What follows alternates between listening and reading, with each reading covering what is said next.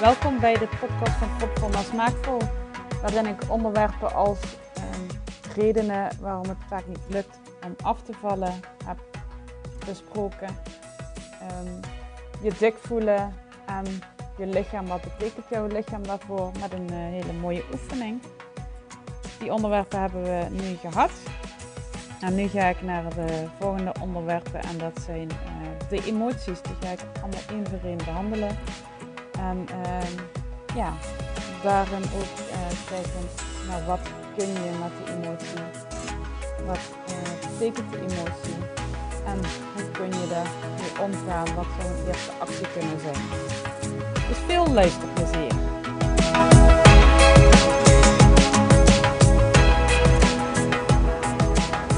Schaamte om te gaan zwemmen dus voor die felbegeerde bikini of dat badpak wat je niet aan wil. Schaamte om in de winkel, bij de kassa, die chips en de chocolade op de band te leggen. Of in de frietkraam om frietjes te bestellen. Want je hebt het gevoel dat iedereen naar je kijkt. En wat moet die daar frietjes komen bestellen? Ze heeft toch al overgewicht. Schaamte om op date te gaan. Schaamte om gemeenschap te hebben met je partner. Schaamte om met vrienden af te spreken. Schaamte om naar een pretpark te gaan. De angst om uit een attractie gehaald te worden omdat je te zwaar bent of omdat je niet in de beugels past. Schaamte om te vliegen. Want je moet misschien wel een andere stoel of een andere vergrote riem.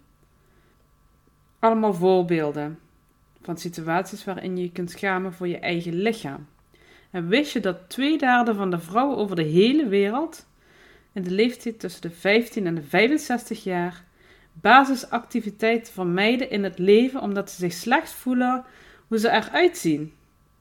Dus dan echte activiteiten zoals vrienden ontmoeten, sporten, een mening geven, naar school gaan, naar het werk gaan, daten of zelfs medische hulp zoeken. In een gesprek met Sandra Fransen, die bezig is met een afstudeeropdracht over lichaamsacceptatie, kwam dit naar voren. Zij heeft allerlei onderzoeksresultaten gevonden van psychologen, waaronder deze. Dus twee derde van de vrouwen over de hele wereld, die zegt dus basisactiviteiten af, omdat ze zich niet fijn voelen in hun lijf of hoe ze eruit zien. Dat is mega veel. En toen ik zelf dat las van die medische hulp, toen ging ik even bij mezelf na en denk ja, medische hulp? dat je daar niet naar zoekt omdat je uh, je niet goed voelt in je lijf. Toen ging ik bij mezelf beraden. Toen dacht ik, ja, ik weet zelf dat ik ook eens medische zorg heb vermeden. Dat ik eigenlijk bijvoorbeeld een klacht had waar ik mee terug zou willen naar de fysio. Maar dat uitstel omdat ik eerst nog een paar kilootjes wilde afvallen.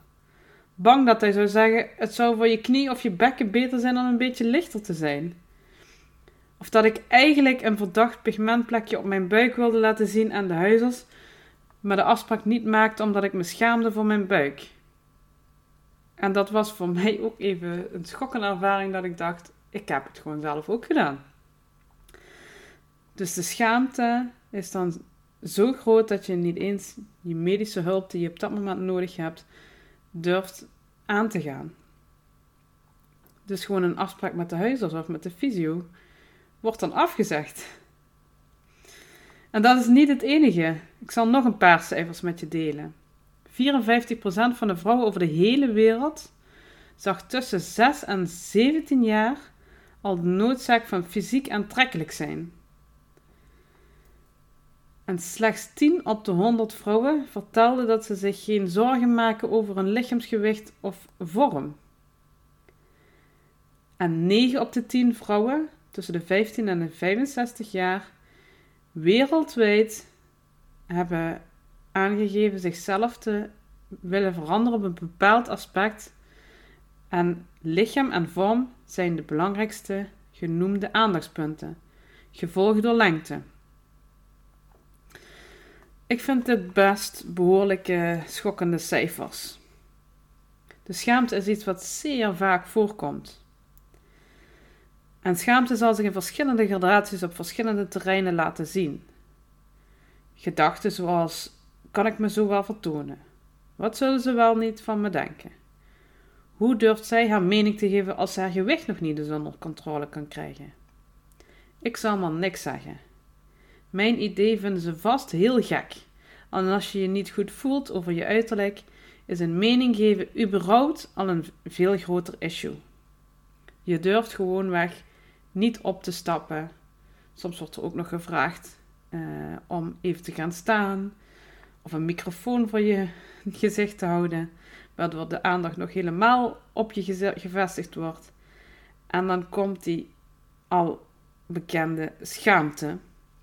En om dat te vermijden gaan we maar gewoon niet naar een activiteit zoals we dus in het begin al hoorden, twee derde.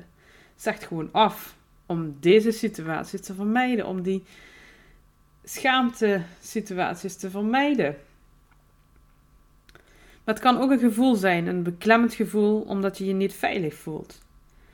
Of een gevoel dat alle ogen op je gericht zijn, bijvoorbeeld bij die frietkraam. Maar dat kan ook dus zijn inderdaad met het spreken. Een gevoel kan ook nog een kolkende wervelwind in je buik zijn, van spanning om iets te durven zeggen of om iets te doen. Dus de spanning bouwt ontzettend op. En er kan ook een schaamte zijn dat je dit gevoel vervolgens hebt. Dus je schaamt je gewoon voor het gevoel wat je op dat moment hebt. Dus je vindt het bijvoorbeeld belachelijk van jezelf dat je het gevoel hebt dat iedereen naar je kijkt. Je schaamt je dus voor dat gevoel, voor bijvoorbeeld dat kolkende gevoel dat je hebt. Het kan ook om gedrag gaan, schaamte over iets wat je gedaan hebt. Natuurlijk bijvoorbeeld na een eetbui. Dat komt natuurlijk heel vaak voor. Dus je hebt van alles gegeten en dan schaam je je gewoon voor. En je bent bang dat je partner erachter komt dat die snoepjes of die chocola allemaal op zijn. Of dat die uh, dingen in de prullenbak ziet liggen. Maar het kan ook gedrag zijn bijvoorbeeld uh, om naar voren te stappen, om wat te zeggen. Achteraf ga je alle woorden afwegen of die wel juist waren. Ga je je visueel voorstellen hoe, je dit, hoe dit eruit gezien zal hebben met jezelf. Natuurlijk als een lelijk monster gevisualiseerd. Want meestal zijn we niet zo aardig voor onszelf. Het kan ook echter een schaamte zijn dat je iets niet gedaan hebt. Bijvoorbeeld een afspraak afgezegd. Je mening niet gegeven hebt. Je excuses niet hebt gemaakt. Je voelt je dan schuldig of je, je schaamt je dat je iets af hebt gezegd. Dat je niet mee bent gegaan. Of dat je iets niet gezegd hebt. Uiteindelijk gaat het allemaal over wat wij vinden dat wel of niet gepast is. En over wat we wel of niet goed of fout vinden. Met gevoelens van schaamte bevinden we ons dan ook in, het goed of, in de goed of fout laag. En de media speelt hier natuurlijk ook een grote rol in. Het beeld van aantrekkelijke vrouwen met maatje 34 of 36. Maar ook een groep collega's of vrienden Welk gedrag wordt toegejuicht en welk gedrag juist niet? En als jij dan ander gedrag laat zien dan feitelijk van je wordt verwacht, val je dan meteen op of val je misschien zelfs buiten de boot? En dan? Het zou me niet verbazen als je in je leven een hoop doet vanuit de motivatie om je waardevol te voelen of erbij te horen. Je wilt nuttig zijn of nodig zijn voor iemand. Maar wat nou als jij je hebt ingespannen en, en er wordt geen herkenning gegeven? Of erger nog, je bent afgekeurd of heb je zelf afgekeurd op iets dat je juist heel graag wilde doen. Dan voel je je waardeloos. Je voelt je zo omdat je zo naar erkenning streeft en van waarde wilt zijn. De gedachte: ik moet waardevol zijn voor de omgeving, anders ben ik niets meer brandt zich dan in het hoofd. Als er zoveel lading op zit, dan is er nog maar heel weinig zelfvertrouwen. En ook heel weinig ik-sterkte. En dat je dan meer en meer vanuit angst gaat leven. Angst dat iemand dat stuk van onszelf ziet. De ander spiegelt de krachtige versie van jou, waardoor je je nog kleiner voelt. En je gevoel en gedachten worden bevestigd. Net als bij schuldig voelen heb je bij schaamte ook een slag te slaan in het accepteren van wie jij in wezen bent. Dat losstaat van goed of fout. En daarom wil ik graag afsluiten met een metafoor, die ik dus nu ga voorlezen. Want dat is een metafoor van mijn opleiding van de ACT Academy. Uh, dus een metafoor voor acceptatie. Dus ik ga die nu dadelijk eventjes voorlezen en doe daar jouw voordeel mee. Want het is een hele mooie metafoor en die kun je ook steeds weer opnieuw in gedachten nemen. Dus dan wil ik je vragen om een schaakbord voor te stellen. Een schaakbord dat zich in het oneindig uitstrekt in alle richtingen. Het is gevuld met witte en zwarte stukken. Ze werken samen in teams, zoals bij schaken.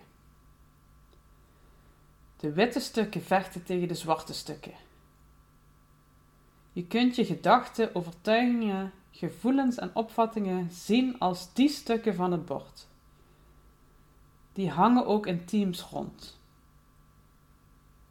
Bijvoorbeeld slechte gevoelens zoals angst, depressie en wrok werken samen met slechte gedachten en slechte herinneringen. Datzelfde geldt voor goede dingen. Dus het lijkt erop dat de manier waarop het spel gespeeld wordt, is dat we een kant kiezen waarvan we willen dat deze wint. Dus stoppen de goede stukken bijvoorbeeld gedachten die vol zelfvertrouwen zijn, het gevoel controle te hebben aan één kant en de slechte stukken aan de andere kant. Dan gaan we op, rug, op de rug van het witte paard zitten en rijden het gevecht tegemoet. Vechtend om de oorlog tegen angst, depressie, gedachten om te veel te eten of alcohol te gebruiken te winnen.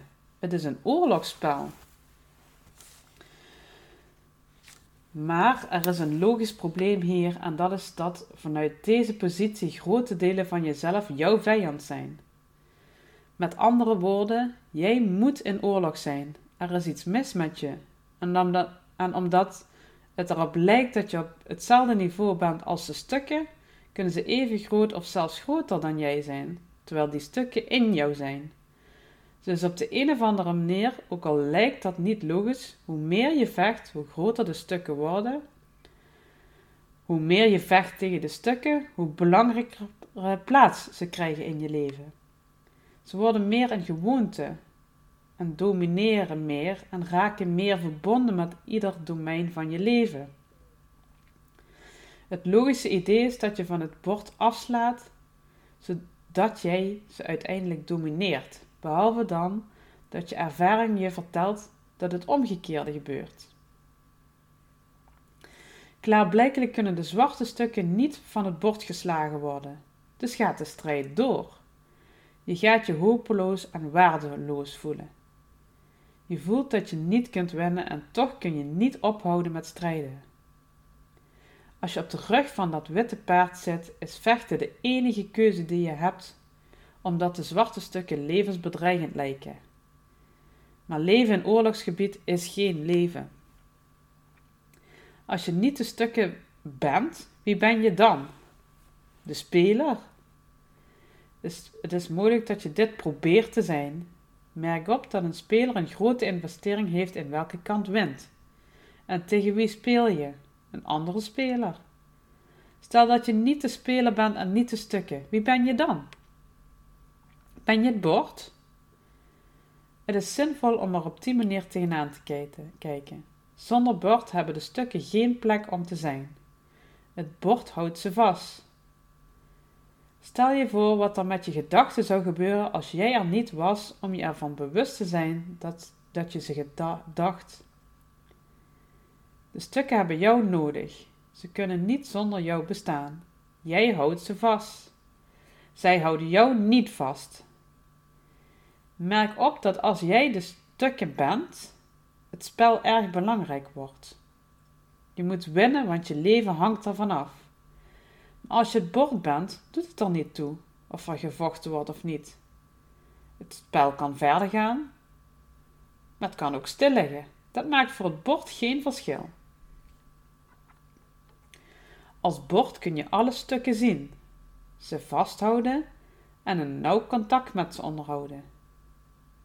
Je kunt het gevecht bekijken dat zich afspeelt in je bewustzijn. Maar het maakt niets uit, het kost geen inspanning. Leer dus een toeschouwer te zijn en geen partij te kiezen.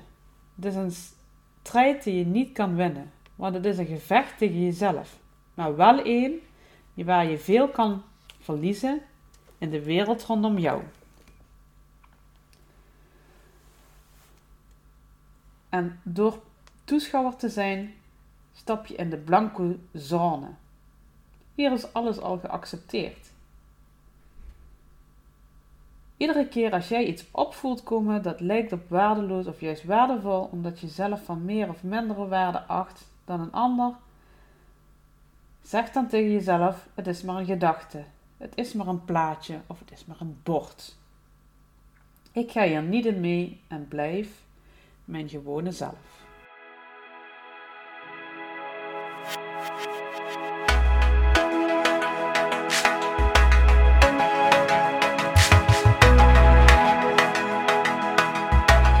Dit was de aflevering over schaamte. Nou ja, je bent uh, blijven luisteren tot het einde. Dus je hebt de schokkende cijfers wat betreft schaamte rondom uh, het eigen uiterlijk, je eigen lijf, heb je gehoord. Um, en ook ja, dat eigenlijk iedereen wel met schaamte te maken krijgt. Uh, en wat het dan met je doet.